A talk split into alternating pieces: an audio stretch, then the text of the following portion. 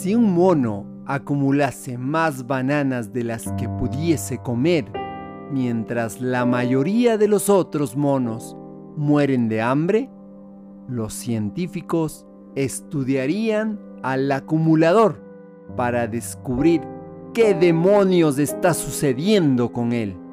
Pero cuando los humanos hacen lo mismo, nosotros los colocamos en la portada de las mejores revistas. Te acompaña Mario Tapia Hernández y nuestras familias.